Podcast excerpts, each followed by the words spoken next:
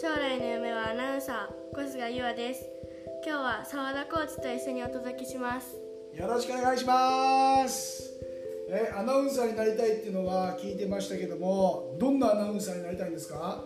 とみんなになんか好かれるようななんか柔らかい感じのアナウンサーになり例えばねあのイメージしている好きなアナウンサーいますか？ミトちゃん。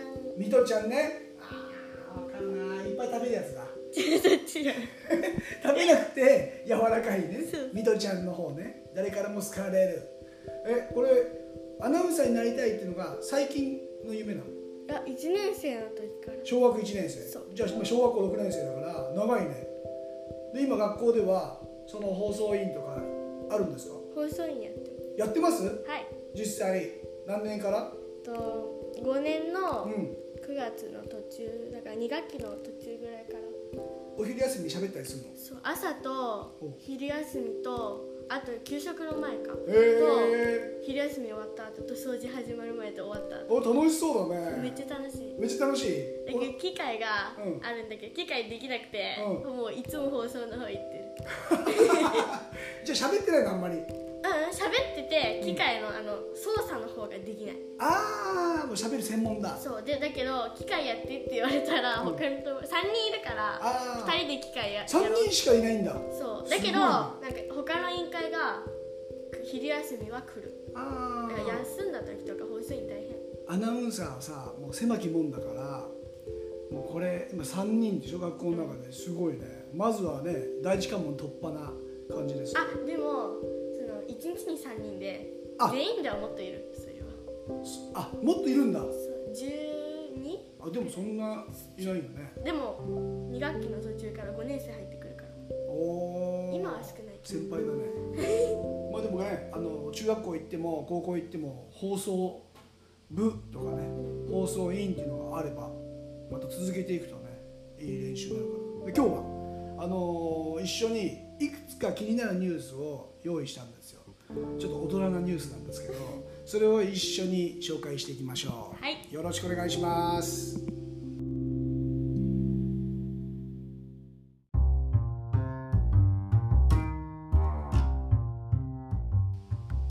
まずはこのニュースから新型コロナウイルスの感染者が昨日全国で新たに791人が確認されましたクルーズ船の乗客乗員を合わせると国内の感染者は毎日新聞の調べでは計3万471人。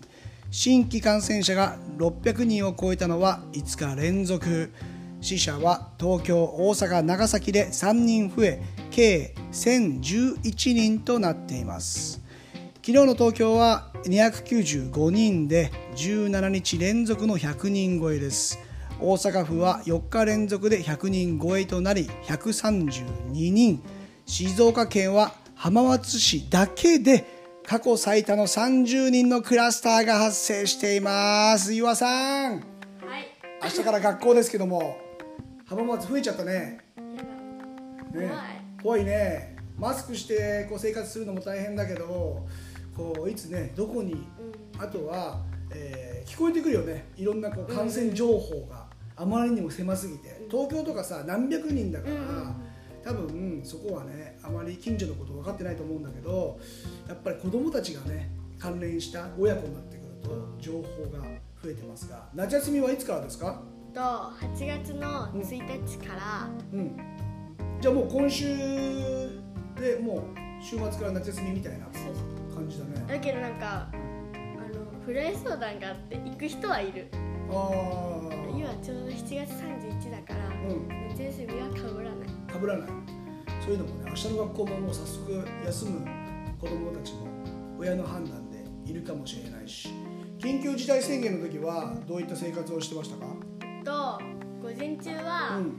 なんかお母さんの仕事場とかついてったりした時もあってだからなんか午前中は勉強とかしててなんか追いつけるようにしてて、そうだけど午後はもう暇だからうん。ゲームやったり、うん。なんかお母さんと UNO とかトランプとかやったりして。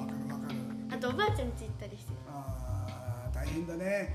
こう仕事もねえーしないとお金生活できないしあと職場に子どもたちが行ける人と行けない人もいるからじゃあ休まないといけないというふうになってきてこの先ね7月まで来ちゃいましたけどもどうなっていくのか。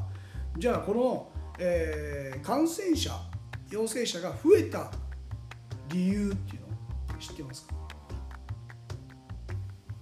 えなんか PCR 検査とかがそうそう増えたりそうなんだよ、あとなんか緊急事態宣言が解除されて、うん、なんか普通にもう緊急事態宣言の時より外出しちゃう人とかが多くなっ接触とかになって増えねえ浜松もねクラスターだもんね。あのーお店の一つのお店からね30人ぐらいう、うん。こうねクラスターになってきて増えているという情報が、えー公になってますけどもこうなってくると、えーどこに潜んでるかわからない。検査してなかったから今までは数字が少なかったけど検査し始めたらこれだけボンって浜松も増えてきてしまうということなので日本ももしかしたらもっと本当は感染者陽性者がいて、オリンピックとの関連性っていうのもまだ残ってるんじゃないかなと澤田コーチは思ってまして、えーこの来年に延期になった東京オリンピック本来だったらねもう開会式終わってもう競技もねスタートしている状況なんだけどこれ延期になると何が困りますか？であの世界の人たちとかとも関わってるオリンピックだから、うん。なんかその世界の人たちの都合とかそうだな。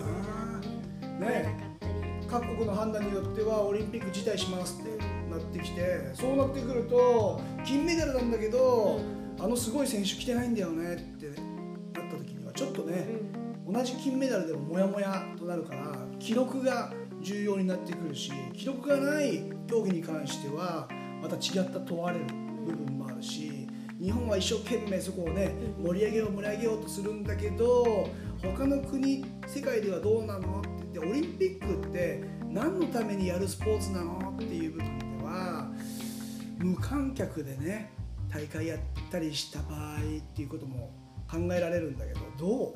えなんかそういう時ってなんかあのー当たった人たちうん。がなんかかわいそうに覚えてくる、あーね、こう日本の対応大変だよね、いろんな国の人が来て感染しないように、うん。大会期間中にまた感染しちゃったとかね出たらね。大変。で選手も現役を引退するかしないかっていう判断の人もいるじゃない。じゃあ1年延びますって言ったらさもう大変だよこれ。ね。あの時は調子良かったんだけど2021年は調子悪くなってる選手もいるだろうしこの問題はねいろんな部分で深刻で今はね公式グッズが売れない。オンラインショップは開いてるんだけども公式のショップが閉まってしまう。コロナで営業できなくて。閉まってると。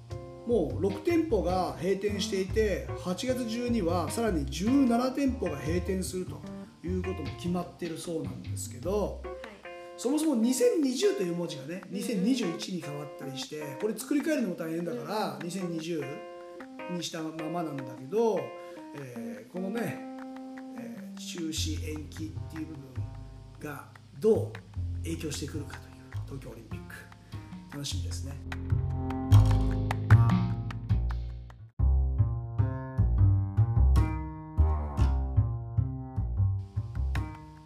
続いては梅雨明けを目前にし梅雨前線が活発になってまして大気の状態が不安定のようです今日は前線に向かって暖かく湿った空気が流れ込んでいます。九州から東北にかけて断続的に雨が降り激しい雨や雷雨のところがありそうです。特に東海では1時間に60ミリの滝のような非常に激しい雨の降るところも出てくるみたいですよ。静岡県内や、えー高知県では降り始めの金曜日からの総雨量がすでに300ミリを超えているところがあり静岡県内を中心にところどころで土砂災害の危険が高まっています。岩さん熊本でもね被害があったもう記憶に新しい出来事ですけども大雨。怖いね。怖い。ねえ。これ梅雨明けすると次何が来るか知ってる？ね梅雨が明けたら次に何が怖いんですか？で台風。あ。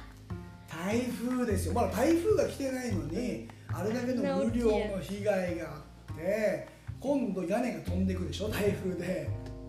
ね。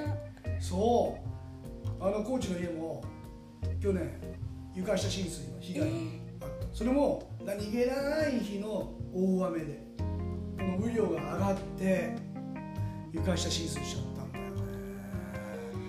なんか毎年のように歴史的な記録って聞かない？何年に一度の何々みたいな、うん、だからもう佐田コーチもいいおじさんなんで。ゆまちゃんたち小学6年生でしょ？これからさ毎年のようにそんなことが起きたらさどういう暮らしになると思う？家なくなりそう。家なくなるよね。だから家建ててもさ新築の人すぐ、うん。ね、被害に遭う人もいるわけよ。どうする？もし自分がその出来事に直撃しちゃったら最悪だよ。ねえ。本当に体力いるんだよね。家作るって。だからそこにかけて完成してって。でいつ何が起こるか分からないでしょ、うん。ゴルフ場が倒れてくるとかね。あそんなこともあったし。車が宙をね浮くような。火事とか。そう。そんな時代に突入しているということなので。10年後または5年後。うん。想像してみて中学1年生の1年後どんな自分になってますか？え中学1年生。もう小学生じゃないねー、うん。ちょっとお姉さんにな気分的にも。そしたら部活頑張ってそう。部活頑張ってさ そしたらさもうあっという間に高校1年生とかになっちゃうじゃん、で高校1年生もあっという間にさ18歳でさうん。大学専門学校社会人仲間入りなっちゃうわけよ。早いよ。そうやって計算しただけでもさもうあっという間に社会人の仲間入りになるからお父さんお母さんたちとさ、ね、居酒屋行ったりさ ねお酒を交わすこともあるかもしれないけど、ね、どうですか？ちょっと怖いとこうん。楽しみなところ両方あると思うけどまずは楽しみなところ。はえあの将来の夢が叶ってるかどうか。アナウンサーに慣れてるかどうか。そこ？そこが一番楽しみえー、ああと車運転したい。あ車ね。乗り物も違うよね、うん。今まで自転車とかね、うんうん。走って移動したりね。リップスティックでね移動してる子もいたりするけどそれ変わってくるよね。じゃあ不安なところは？不安なところはなんか年々なんか病気とかうん。コロナとかどうだね。そういうのが多くなってきちゃってたりするから、大人になったりしてうんまたなんか新しい病気とか新しい災害とかが起きてくるのが怖い、そうね。共通点はさやっぱり健康第一だね、どんな時にも健康で生活ができているかっていうところがまあ大切、うん。何年経っても変わらないキーワード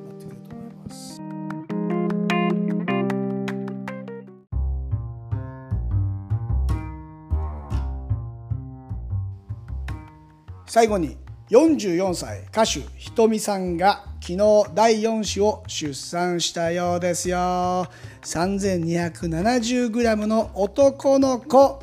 ABEX のひとみさん知ってますか？知りませんよね。知らないですよね。小室ファミリーなんですよ。小室ファミリー知ってます知らないですよね。TRF とかは知ってますか？知りません。知りません？マックスとか？スピードとか。あスピードは。スピードがスピード違うか。スピードはグループじゃないのか。なあのひとみさんねシングル35枚出してますよ。アルバム11枚。ミニアルバム2枚。ベストアルバム4枚。ベストアルバムってさそんなたくさん出すんだっていうぐらい出すよね。どう？あのもう CD とか買ったりしないでしょ？一回だけ買ったことおある何？あなんか水曜日のダウンタウンさんのお「豆柴の大群」っていうそのグループがあってなんかクロちゃんがプロデュースしたやつがあってえクロちゃんはってあのお笑い芸人の？そうそうそうそう。その人がプロデュースしたやつで、うん。なんか今は5人だけどその決まった時は最初4人でう、ん。なんかその時に CD 買うとなんか握手会行けるよみたいな感じでそえれを友達と買って静岡の方に行きました。AKB の総選挙みたいなやつだ。買うとうん。そう投票権がついてて、同じ CD を何個も買うんだよ。何十枚も。すごいよね。それと同じだ。えあそれでなんかクロちゃんがプロデュースこれからもするかーうん。しないかしないで罰を切るかみたいな3個のやつがあって友達としないでプロデュースこれからしないで罰を切るみたいなやつ選んで。それはなんかアンケートみたいなやつ？じゃあなんかそのあるあのその CD が3個あってああその選べるんだ。そうその買ったへー。買われた枚数で決まるみたいな、ええそんなことがあったんだそう。それに参加したんだね。あー。そんなひとみさんえー44歳なんですけど澤田コーチの奥さんと一緒の誕生日になっちゃったんですよね。これ誕生日占いでいくと多分気の強い子に育つでしょうね。うんうんうんって怒られる。あと何がすごいと思う？44歳での出産なんですよ。ね高齢出産。すごいパワー必要ですよ。だから澤田コーチよりも年上ですからねひとみさんは。1976年の1月生まれ。学年にしたら、え2つ上か。ゆあさんは何歳で結婚したいですか？え20でも早すぎるのも嫌だし遅すぎるのも嫌だからうん。何歳これ20 20 27とか27 6とかえあの子供は欲しいですか？欲しいです。何人ぐらい？2人？2人？じゃあ。男の子と女の子欲しじゃあもう自分の家族と一緒だ。そう。今のバランスが。ちょうどいい感じするんだ、えー、どんな女性どんなお母さんになりたいですか、いえ優しくてう、ん、なんか子供思いのお母さんに。な